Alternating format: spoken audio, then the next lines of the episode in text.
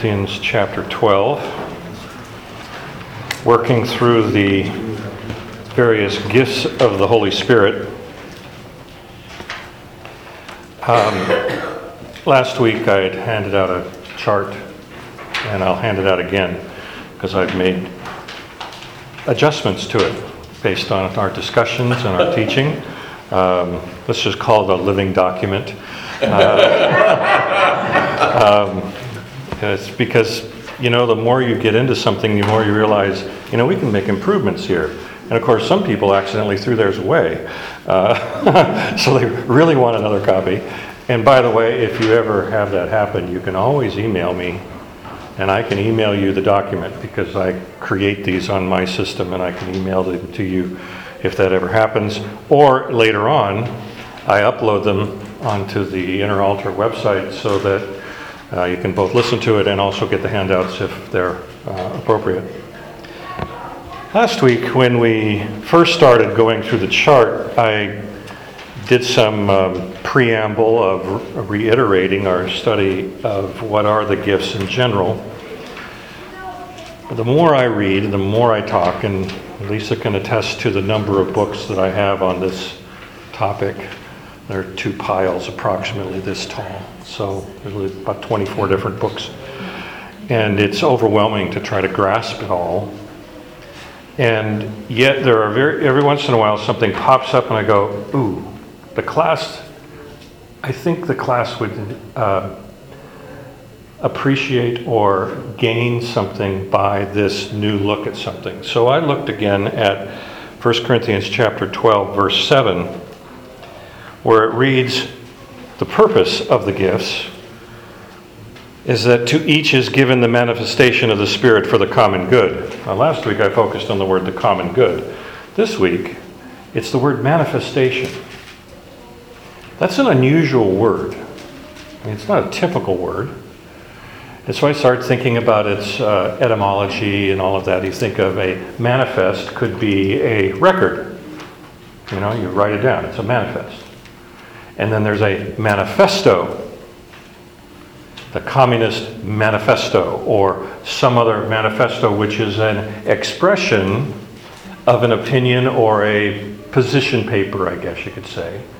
But then you have manifestation here, and the, the Greek word means to make visible or make clear. It is a in fact, the word that is used right here is uh, phanerosis, which is the only time in the New Testament the word is used, which is one of the reasons why I wanted to look at it a little more carefully. It comes from the Greek word phaneruo, which means appear. So in 1 John 3 2, you have God appearing. At the, in the end times, the God, God will appear, will manifest or manifestation. He will appear. So you look at this sentence and you try to then put other English words in its place to give a better clarity. To each is given the visibility or the clarity or the expression of the Spirit. This indicates, even more so, I think, the purpose behind the spiritual gifts. It's not necessarily for our own good. It's not just for us, it's for everyone. It's for the purpose of the body of Christ. Um, Simon Kistemaker says it signifies an action that, reveal, that re, reveals the presence of the Spirit. It evidence in the church so you go through all these various gifts, and we can talk about them, and we tend to forget that the gifts of the Spirit is a gift. It's a special uh, manifestation of the Holy Spirit in the life of the Christian for the common good. But at the same time, it doesn't mean they cannot benefit the individual. In fact, they probably do. It benefits the individual, but that's not its ultimate goal. And that's where I think much of the aberration of the gifts of the Spirit is that people then seek out the gifts that they think will be good for themselves ooh, I want to do that. I want to be, I, I want that. Well, that's coveting. That's not of the Spirit.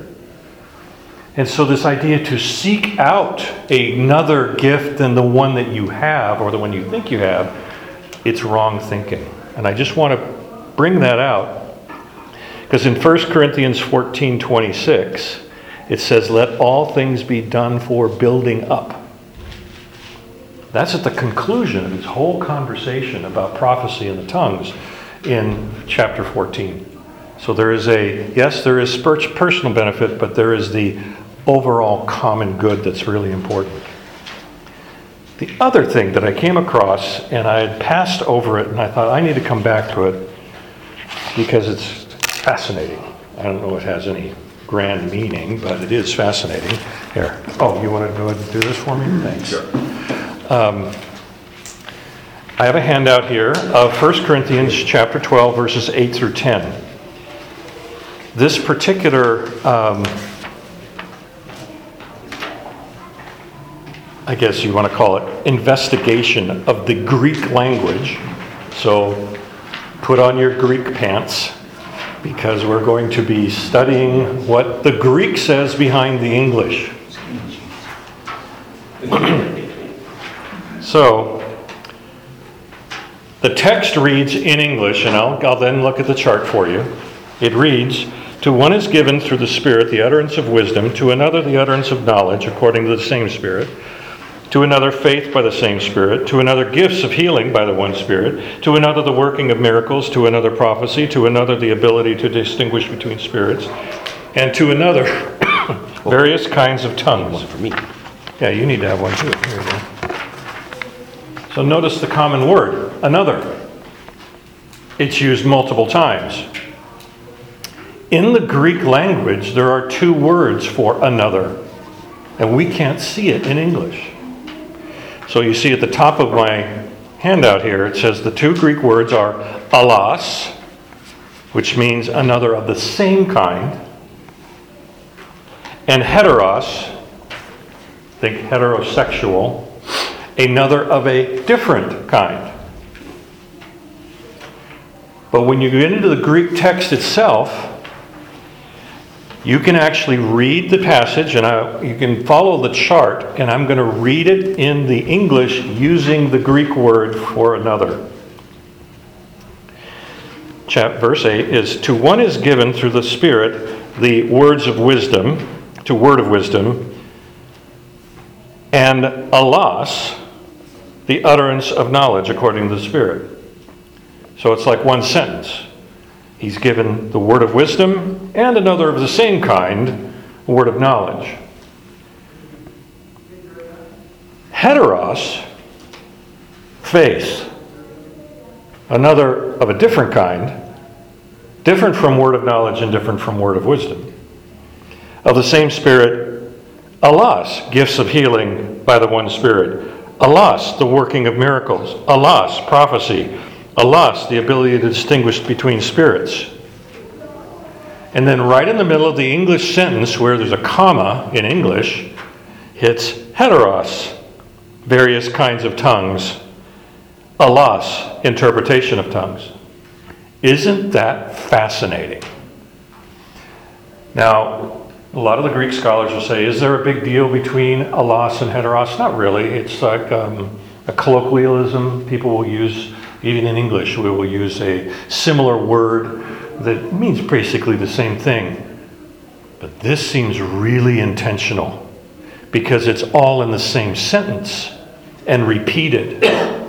So, was Paul trying to group the gifts into like kindedness?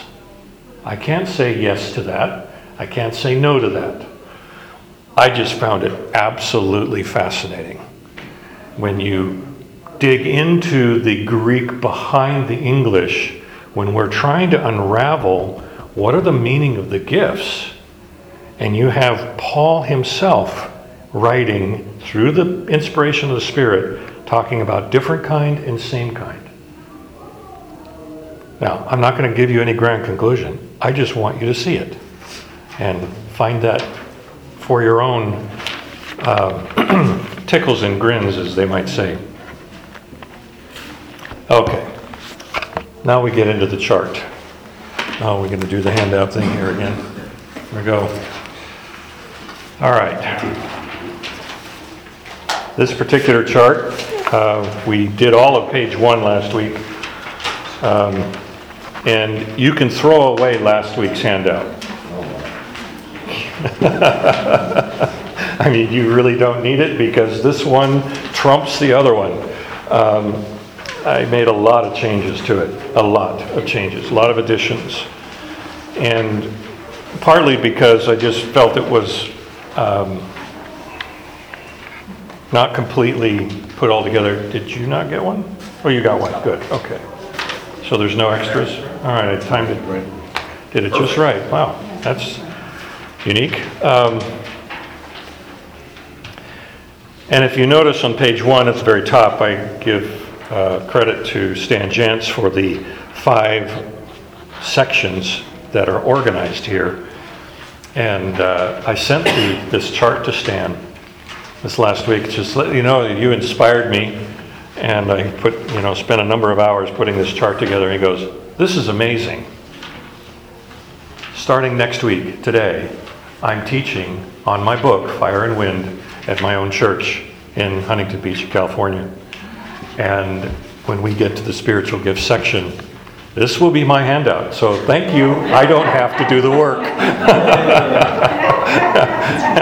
it was pretty. It was pretty funny. But anyway, um,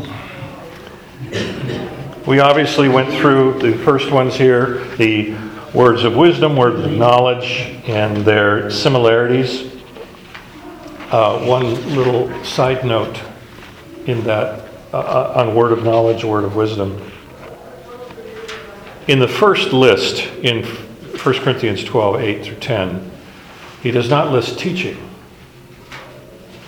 but he lists words of knowledge and words of wisdom. In the other three lists, the latter half of chapter 12, Romans, uh, Romans 12, and Ephesians 4, he lists teaching but does not list words of knowledge, words of wisdom. So even last week when we were discussing about the differences between the two, we said one was most likely very related to the concept of teaching. So that's just another side note that I came, came across. Another thing that has bugged me all week, and I talked with Lisa about this last night, is the gift of miracles. I don't feel I really expressed it very well because I'm not quite sure what that is.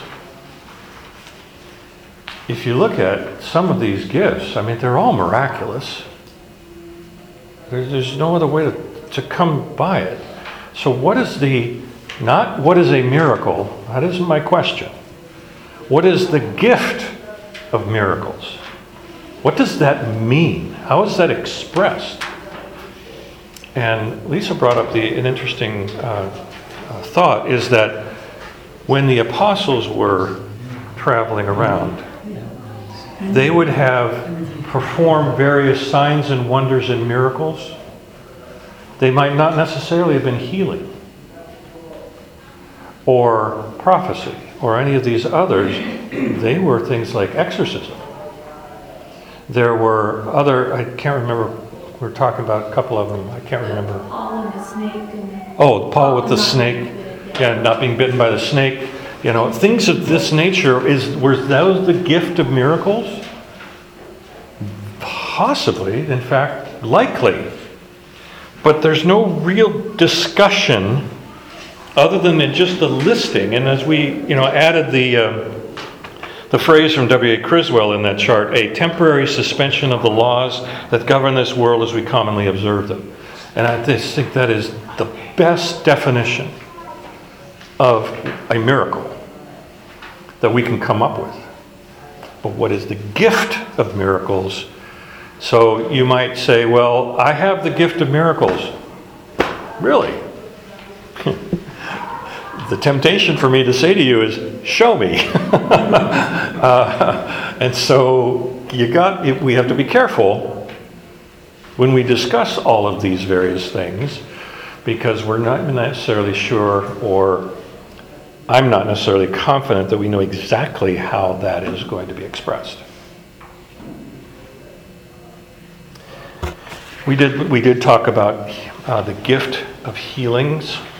Um, and I want to make sure I reiterate that this is not a discussion of whether God can heal. There is no doubt about that. None whatsoever. Healing is a power of God. Period. What we're talking about are the gifts of healing, where that power, that ability, that gift is embodied in an individual who are then able to express that gift in the context of the body of Christ. What does that look like? Oh, you know, I don't know. You know, I told you some of my background. You have the various famous TV preachers that say, put your hand on the television and I'll heal you through the screen. It's like, yeah, I, you know, I'm not so sure. You know, I don't want to doubt God's power, but really? Um, so we just we have to be careful when we t- discuss that uh, and talk about it. If you want to, by the way, if you want to chime in at any point, please do, because I'm up here all alone on, these, on these topics. Um, so let's go. Let's keep moving on the uh, the chart so we can look at all of all of these possibly. And if we don't finish in the day, we'll pick them up next week anyway. So next comes in the chart, page two, the discipling gifts or the power to instruct. And this is artificial, and that is what the organization that Stan came up with, the artificial um, organization, is actually, I think, very helpful because it helps us see them all kind of in their, you know, in their context. But it starts with apostleship. You know, of all the gifts of the Spirit, this is the one that's least talked about. People say, Oh, I have the word of knowledge. Oh, I have the word of wisdom. Or I have prophecy. Or I have tongues. Or I have this. Or I have... No one walks around saying, I have the gift of apostleship. We all look at that person and go, Really? So you're Paul? Well, no, that isn't necessarily what it means, but is it what it means? It is a it's in the list of the gifts of the Spirit inspired by the Holy Spirit through Paul to us today. So we have to look at it and say, well, what is the definition of apostleship? As I write right here, the Greek word apostolos means a messenger or someone who is sent forth. Very simple, like an angel. That's someone who is sent out, a messenger. The narrow definition, and this is the definition that is used frequently to define what is an apostle, the title apostle in the New Testament, meaning the 12 apostles and Paul, and possibly Barnabas, although he's not indicated as an apostle. One who have ones who have seen the risen Christ and are commissioned by him which suggests that once those people died out, there were no more apostles. Because there couldn't be anybody who had seen the risen Christ, at least for the way we understand it in Scripture. Now, that's the narrow definition. There's a broader definition that's been used a little more commonly in some circles that they consider the role of the missionary to be a, a, for, a, a part of the apostolic ministry. Now, do you guys agree or disagree? I mean, I'm curious what you would think. Now, granted, I've had time to think about this for a few weeks, but Can we hear from a missionary? yeah, why don't we hear from a missionary? No pressure, no pressure. No pressure at all. I mean, this is an interesting question. I mean, does the gift of apostleship apply to the sent forth ones? I think in a minor sense. it- it In a minor frequently- sense it does. Frequently does, uh, especially we call it church planting spearhead. Uh, I think Jim, Pastor Jim's dad did that in France. That's the Mhm. situation I'm familiar with. He and his brother Rod did that in France. They were the first ones to go in there and really start planting new churches. Mhm.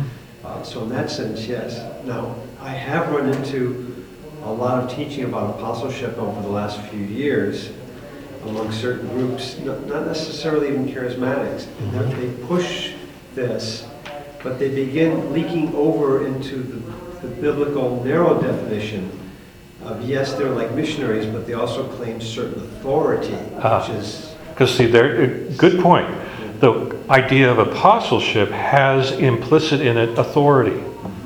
but how much? But how much? It's not defined in Scripture. Oh, except for the fact that Paul says, Well, I am an apostle authoritatively. And he spends a great deal of time in his letters defending his apostleship. Yeah. And as a contrast, think of the Mormon church, they have apostles.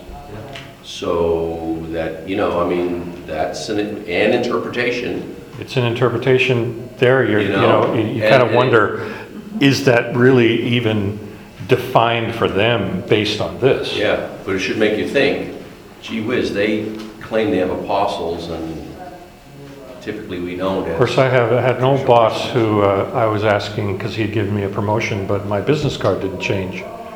And then he, I said, well, shouldn't my title be different? And he said, titles are cheap. You can make them up. So if you want a highfalutin title, I'll give you one. You know, Grand Poobah, you know, fine. Doesn't mean you're going to get paid more. And I went, oh, got it. You know, but I was thinking that the title gave authority. Well, it's, it's like Tom indicated, what, uh, not just the charismatic church, but if you go back to that, a lot of charismatic circles, they have apostles, apostle so and so, female or male. And That's it's true. the idea that it's given, it- it's a title, it has, it has to do with that authority, and that's that group. But it's interesting to hear that you said that's leaking out into various other, did I hear that right? Various other. Yeah, because what I've seen is, I think like, like Jim's dad would be a valid Yeah, apostle in that a would- I minor can see sense. that, yeah. But some people say, maybe uh, church planters, but then they claim like they have this direct apostolic Uh, authoritative connection with God, and I think that's more restricted to the. Well, and even there, you have, I hear the phraseology, you need to have an apostolic ministry. They name their ministries. This is an apostolic ministry. Again, giving it that, that word of authority via that phraseology. And yes, I get book proposals from, you know, my name, I'm Apostle Sarah. Really? Really? You know, it just means their church has laid hands on them, commissioned them, and then given them a title of apostle. And then they use that as a position of authority for what they have to say. And you just, now I'm just, again, we're just exploring this because we have to come back and separate the title from the gift.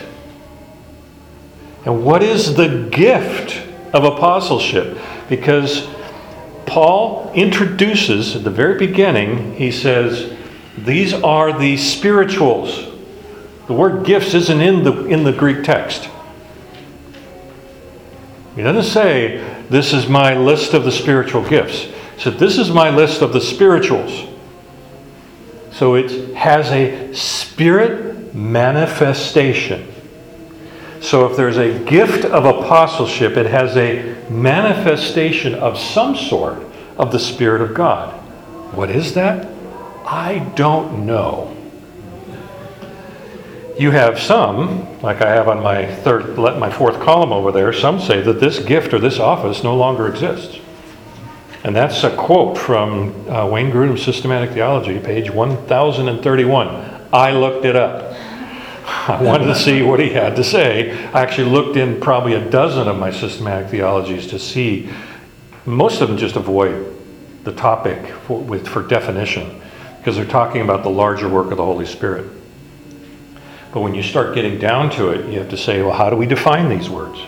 Well, there, it also seems to me that there would be uh, there's that encounter with the risen Christ. Because what that does with the disciples and the apostles, it totally eliminates Judas. Yes. Because everything else he's a part of, but that one area, so there's something, and of course, a born again experience is encounter with Jesus Christ, but there, that's essentially mm-hmm. something there. Ephesians 2, verse 20 reads that the church is built on prophets and apostles. Same word. So, and then Paul writes about apostles here in the gifts. He used the same word later in talking about the church being built on prophets and apostles. Yes, Phil? Steve, what I find interesting uh, in this whole discussion is that we've been praying for Muslims, and in several instances, we hear of Muslims having a vision. Yes. uh, Which I'm not sure if that's the same thing as saying seen. Well, that happened to Paul. definition. That happened to Paul. But Paul had this, had an experience, but they don't consider themselves apostles. No, do they? and I do think that we could separate out that you could ask the question, was it, was it a vision of Christ or did Christ actually appear to Paul? There's a difference. The difference between a dream and a vision versus that Damascus Road experience. So I, I'm not, and no, they do not call themselves apostles because of that. I think um, the danger is in seizing the title, right? Yes, I mean, absolutely. If, if a missionary really is an apostle, you'll find out later, and, oh, I was an apostle, I was, I was an apostle, that's great. But if you're like, assume it, then it's, it, that's where this is wrong to. And that's exactly what Tom was saying, is that they're taking the beauty of the idea that a sent out one is a called person to bring the gospel. They are called out, they are sent out. But then to give them title authority of the office of apostle, then you just have to start wondering well, then who's in charge? Because if they can set up their own hierarchy and at the top is their apostle, well, who, who, who, who controls that guy? Yeah. Is there a correlation between prophet Old Testament, apostle New Testament?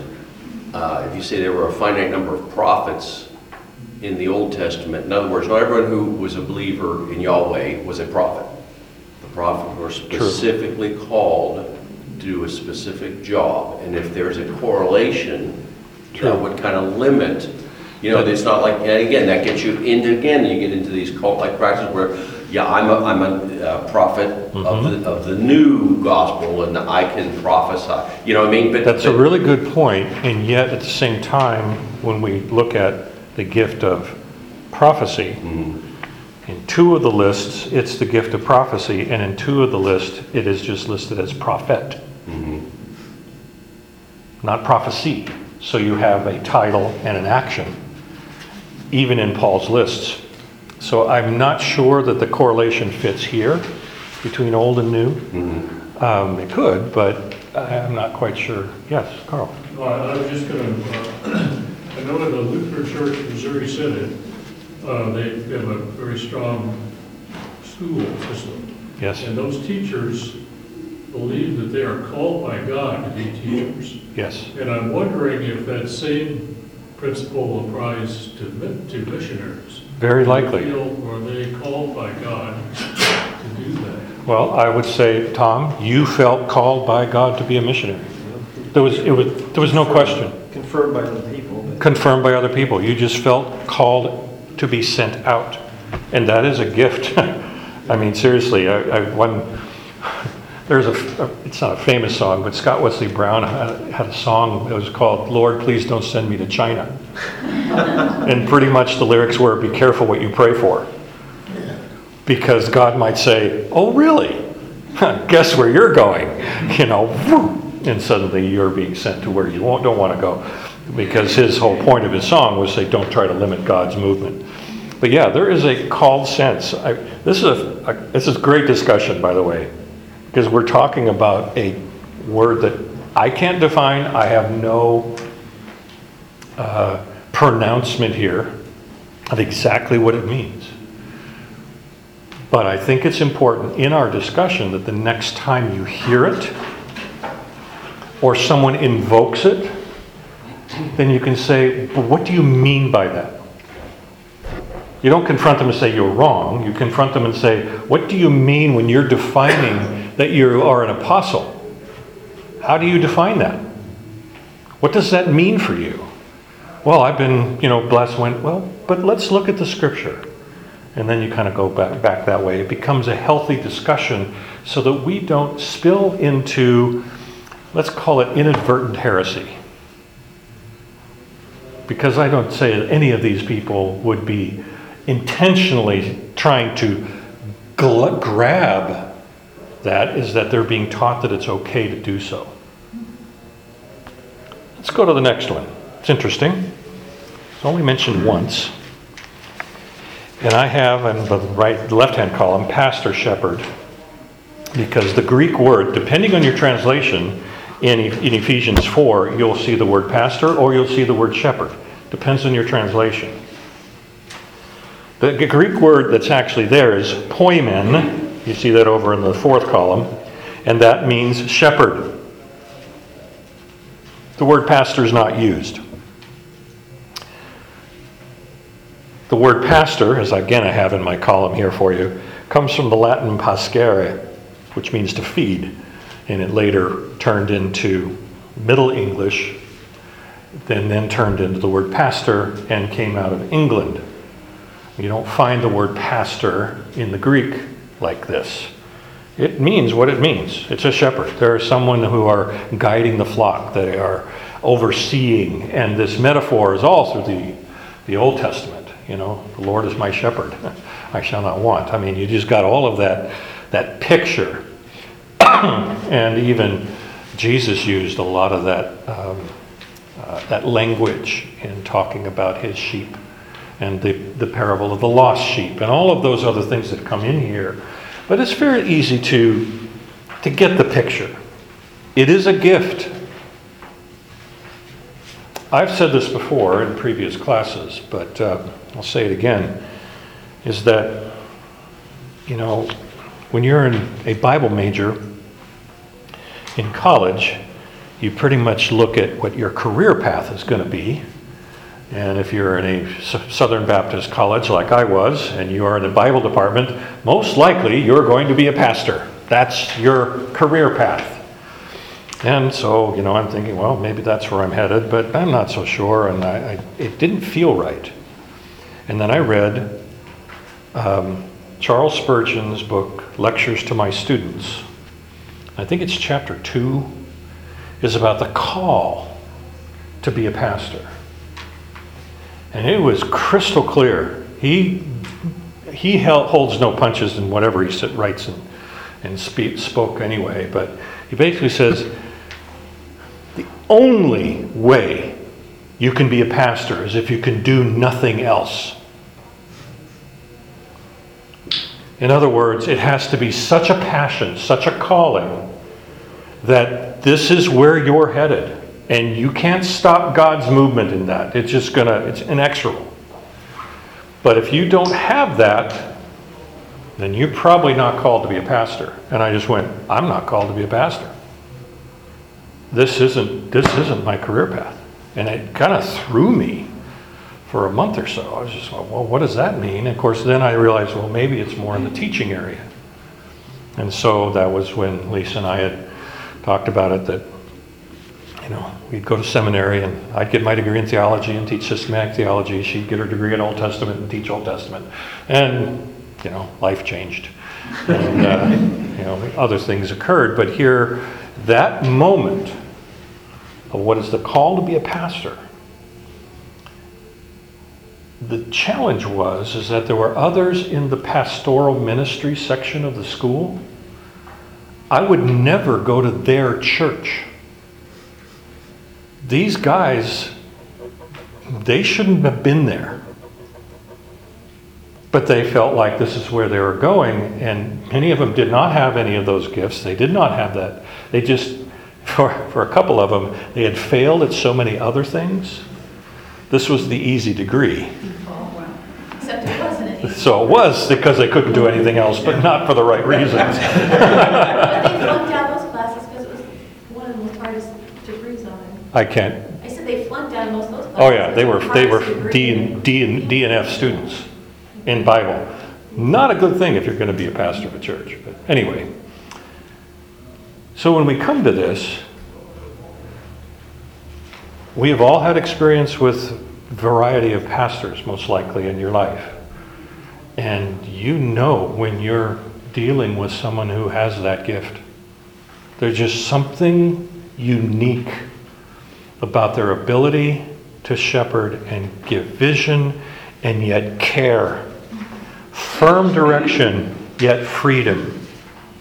This, the idea of the shepherd's crook, it wasn't a spear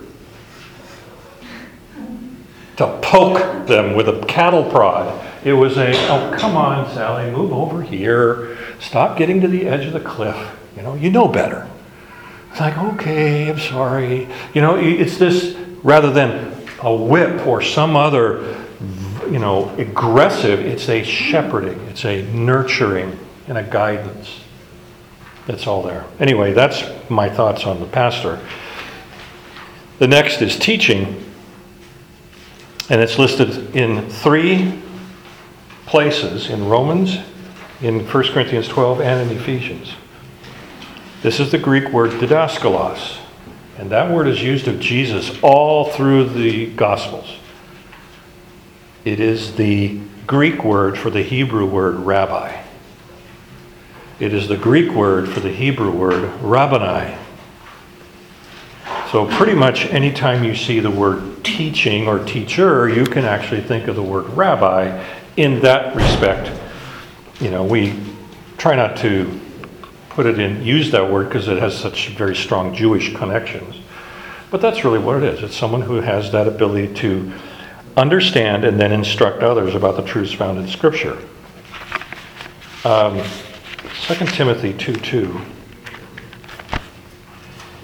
It reads, When you have heard from me in the presence of many witnesses, entrust to faithful men who will be able to teach others also. That was Paul's instruction to Timothy, this idea of teaching. Paul himself, Paul calls himself didaskalos in 1 Timothy 2 7 and 2 Timothy 1 11. He says, I am a didaskalos. And that's what he was. He was a teacher. Um, let's see, I've got one other verse here. I'll read this. This is Acts 13 1. Now there were in the church at Antioch prophets and teachers. And remember, we had over in Ephesians where the church was built on prophets and teachers. These were those that were entrusted with the ability to instruct the others in the body on the knowledge of what was in Scripture or what they had understood. It's also one of the scariest things is that admonition about teachers that they will be held to a higher standard. Um, I don't like that verse. I come here every Sunday and I'm thinking, I have been entrusted, you have entrusted me with your understandings. Yeah, you can disagree with me, and that's great, and that's fine, you know. This, but the idea is that you have entrusted me with that responsibility, and I don't take it lightly. Next, exhortation or encouragement. Now, when I originally did this chart, I just had the word encouragement. That's why you throw away last week's chart. Because the Greek word here is parakalon. Parakalon means an exhortation. It's the same word that you find in Romans chapter 12, which is right before he has his list of gifts. He writes, I parakalone you, therefore, brothers, by the mercy of God. I appeal to you, or I urge you. That's the word exhortation. Encouragement and exhortation in English have different meanings. And yet, our English translators tend to blur them regularly. Even over in um, Acts 15:32, um, find it here. I'll read it to you in the ESV. Acts 15:32 reads, Judas and Silas, who were themselves prophets, encouraged and strengthened the brothers with many words. The word there is parakaleo, which means exhortation. And yet the ESV has it those who were themselves prophets encouraged rather than exhorted and strengthened. So even in English, we blur them. So I come back to this definition. I'm not sure my definition, as well I have it written here, is broad enough. Because my definition fits encouragement more than it does exhortation, or does it? So you see my challenge. I mean, parakaleon is used 109 times. Exhortation is used 109 times in the New Testament. The Greek word parakalesis, encouragement, is used only 29 times. So just by virtue of its usage, the idea of exhortation is predominantly more common in this particular word. So we come back to what is our study? Our study is that is the gift. So there are people who have the gift of encouragement. In fact, it often is um, used, exhortation is very rarely used in the various gifts or even the spiritual gift tests. They come back to the idea of encouragement. And we, if you don't have someone in your life who can give you that word of encouragement, you need one. You need somebody. And you know these people. You've run into them. Every time you talk to them, you come away feeling, wow, I think I can actually survive today. That's amazing. It, it, all they did was say one word to me. That is a gift. That gift of encouragement. But at the same time, exhortation is a much stronger word where you come to somebody and you appeal to them saying, My friend, please look at what you're doing. Now that's exhortation, but that's also encouragement. It, Exhortation seems to carry a, a more authoritative hmm um, tone to it, a, a position, a, a, um, just take a workplace, take it out of the church context. hmm You could, your fellow employees or somebody lower on the scale, whatever, could be encouraging. But Your boss would exert, knowing you, knowing you can meet a higher challenge, they exhort you. There's, there's just something about a little bit of a, um, not necessarily a hierarchy, but maybe at that point, if you have the gift of encouragement, or exhortation, then there is that authority given by the Spirit to mm-hmm. do that. But it's a slight thing, it's, it's. It's, it's very subtle. It's more formal. It's, it's very subtle. I think of, and this is again out of the church world, but I think in the secular world, a coach. A coach can say, get along saying, hey, you know, you're doing great, good job, even though they didn't do a great job, but, you know, they tried their best. But then they get alongside somebody and they shout out saying, you can do better. I know you. Come on. It's kind of the same thing, but it's a very different tone in what it it's expressed. In the church, this is why, you know, the question of whether or not people have multiple gifts, I think, yeah. Say, Sometimes the shepherd is the exhorter.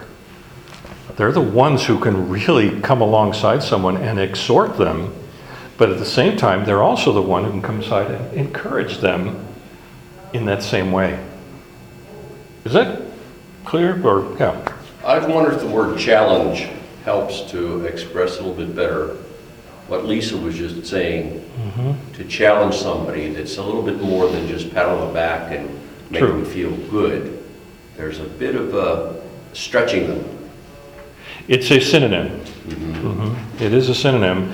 It's just not the Greek word we're dealing with. Yeah. but So, for- or in the English, gift of. it- It has a little bit more of, in English, a little bit more of a, a sense that you're not just making them feel good about themselves, Mm-hmm.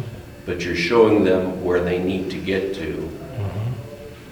That they're not there yet. I, I, you know, you're, you're right. And the thing is about encouragement, it can slide into some of the other gifts that we have below this in the next chart. See, the idea of here, if we group these according to this chart, this is the section on the power to instruct. Exhortation is instruction. It has, a, it has that weight to it anyway. And I know we're playing semantics here, but I think it's an important thing to realize where the text is leading us and to recognize it when it comes. All right, next is the gift of evangelism. Now, my definition that I came up with here is the gift to proclaim the gospel to those who have not heard it before or heretofore have been unreceptive. This is not just for the famous like Billy Graham, but for anyone with this gift to spread the good news with fervor and conviction. And then I added, just last night, I wrote in my margin, to communicate with persuasiveness. It's only listed in Ephesians 4. And it uses the word evangelistas, which is not evangelizo. And evangelistas, it's the only time that word is used in the New Testament. So you've got another one of these unique um, word forms. But evangelizo, we obviously we translate it as preaching the gospel. So I actually asked the question in that fourth column: Is this the gift of preaching? I mean, what is preaching? It's, eh, you know, it's expressing the gospel, so is that the gift of evangelism? Ah, now I'm starting to tie ourselves in knots with our wordplay here. Any of us who ever heard Billy Graham, there is no question he had this gift. Absolutely unassailable he would just start talking, and you go, I've heard all this before. But the way he said it, it was mesmerizing. What was it about him? It wasn't about him. That's the point. It was the Holy Spirit through him that allowed him to communicate the gospel in such a way that thousands of people would react. One of the uh, uh, writers, um, you know, in this discussion, he went to one of Billy Graham's last crusades. I think he was 90. He could barely even stand up. He was so debilitated at that point. And they said his voice was weak. He was not the Billy Graham of the 60s or 70s. It was this very um, elderly man just trying to just speak the word of God. He goes, 2,000 people responded to him. It was not Billy Graham talking. It was amazing. He said, I just sat there going, well, there's the gift of evangelism right there, folks. It was this, the, the weight of what was being said and how it was said. And you want to go, well, I'm not Billy Graham. well, is Oh, I love it when the headlines are always a- ap- appropriate for our, uh, our discussions. A month ago, Pope Francis said to a group of high schoolers that they should never seek to convert unbelievers. Anyone who proselytizes is not a disciple of Jesus, and I'm quoting him.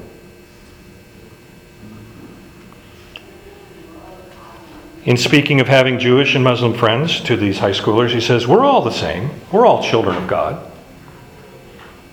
We are not in the time of the Crusades. I'm quoting here, I'm not making any of this up. In front of an unbeliever, the last thing I have to do is to try to convince him. Never. But listen, never, never bring the gospel by proselytizing.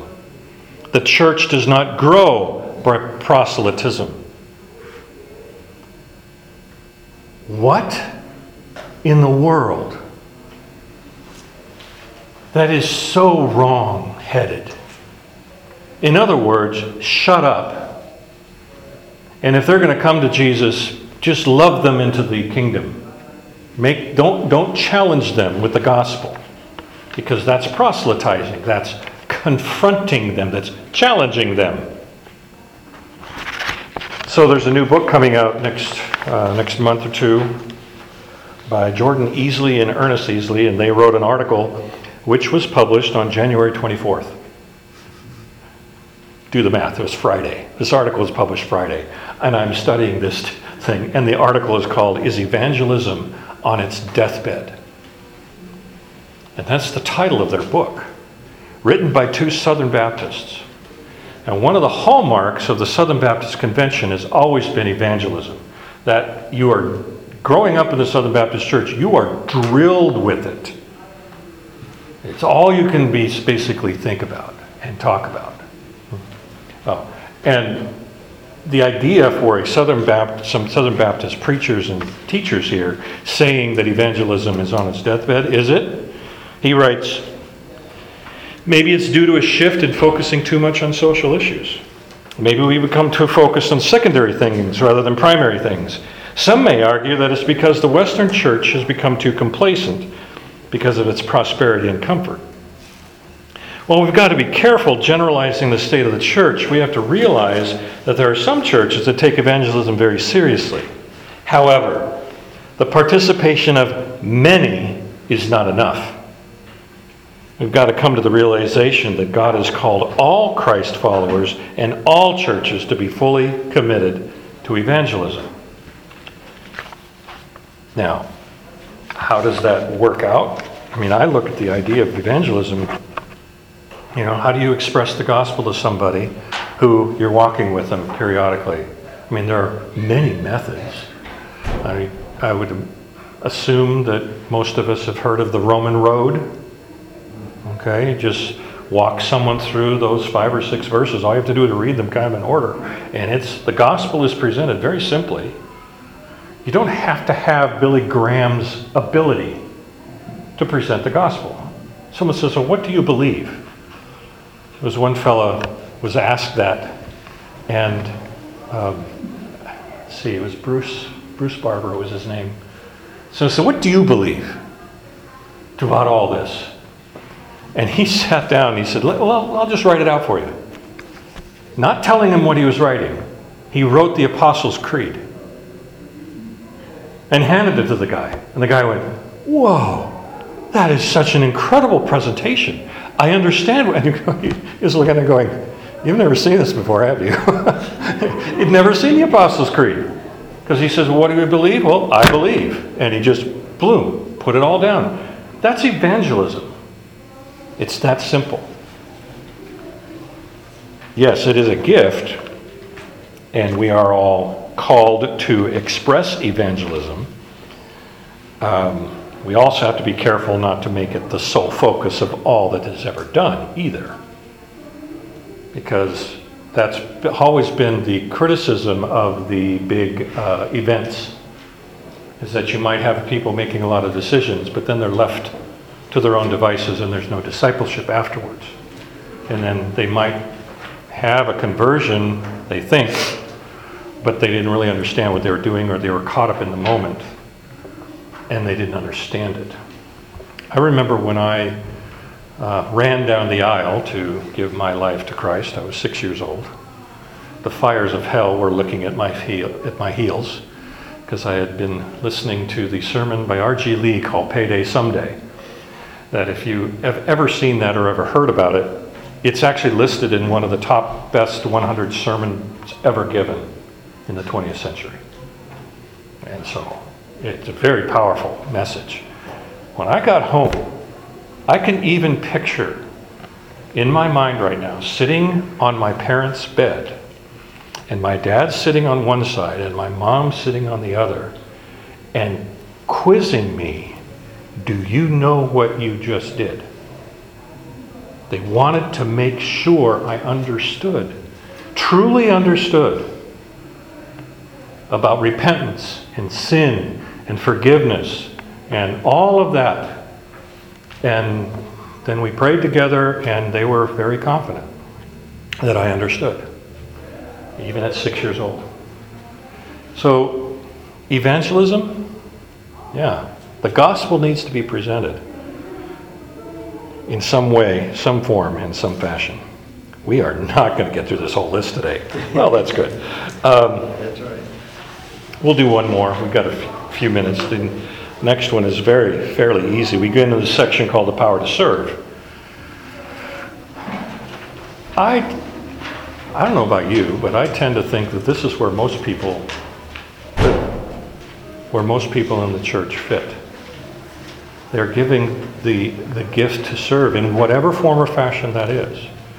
Because you look at it, giving, mercy, serving, leadership, those are common in the sense that they are universally used within the confines of the church body.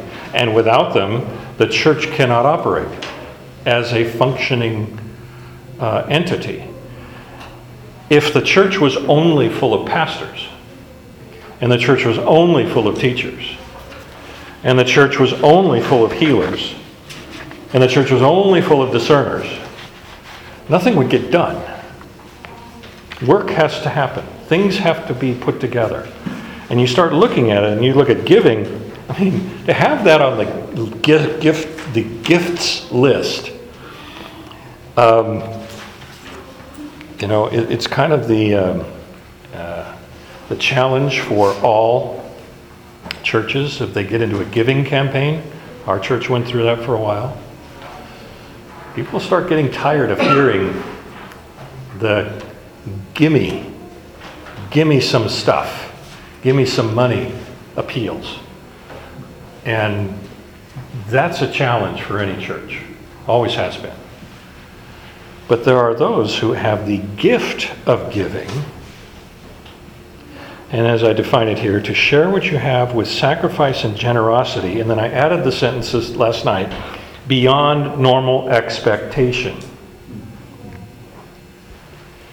We can all have the gift of giving. We just, it's simply part of what we do and how we, um, how we operate.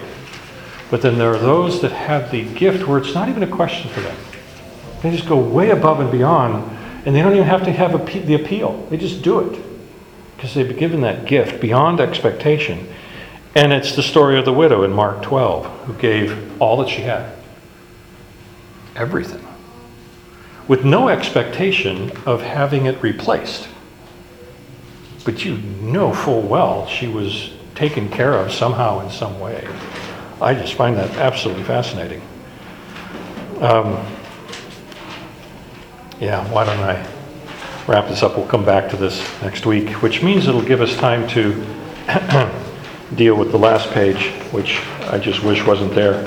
Um, and we can really dig into some of that.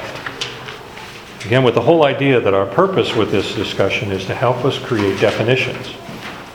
Because when we get into chapter 13, and especially chapter 14, if we don't have the definitions set, our discussion will ramble and could uh, go the wrong or different directions.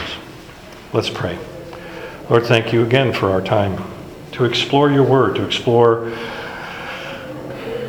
the topic of these gifts of the Spirit that seem to have um, commanded our attention, our imaginations for the last few generations. And so much has been incorrectly taught. Thank you for giving us the chance to really dig in and to create some definitions here to help our own understanding of your word. In Jesus' name, amen.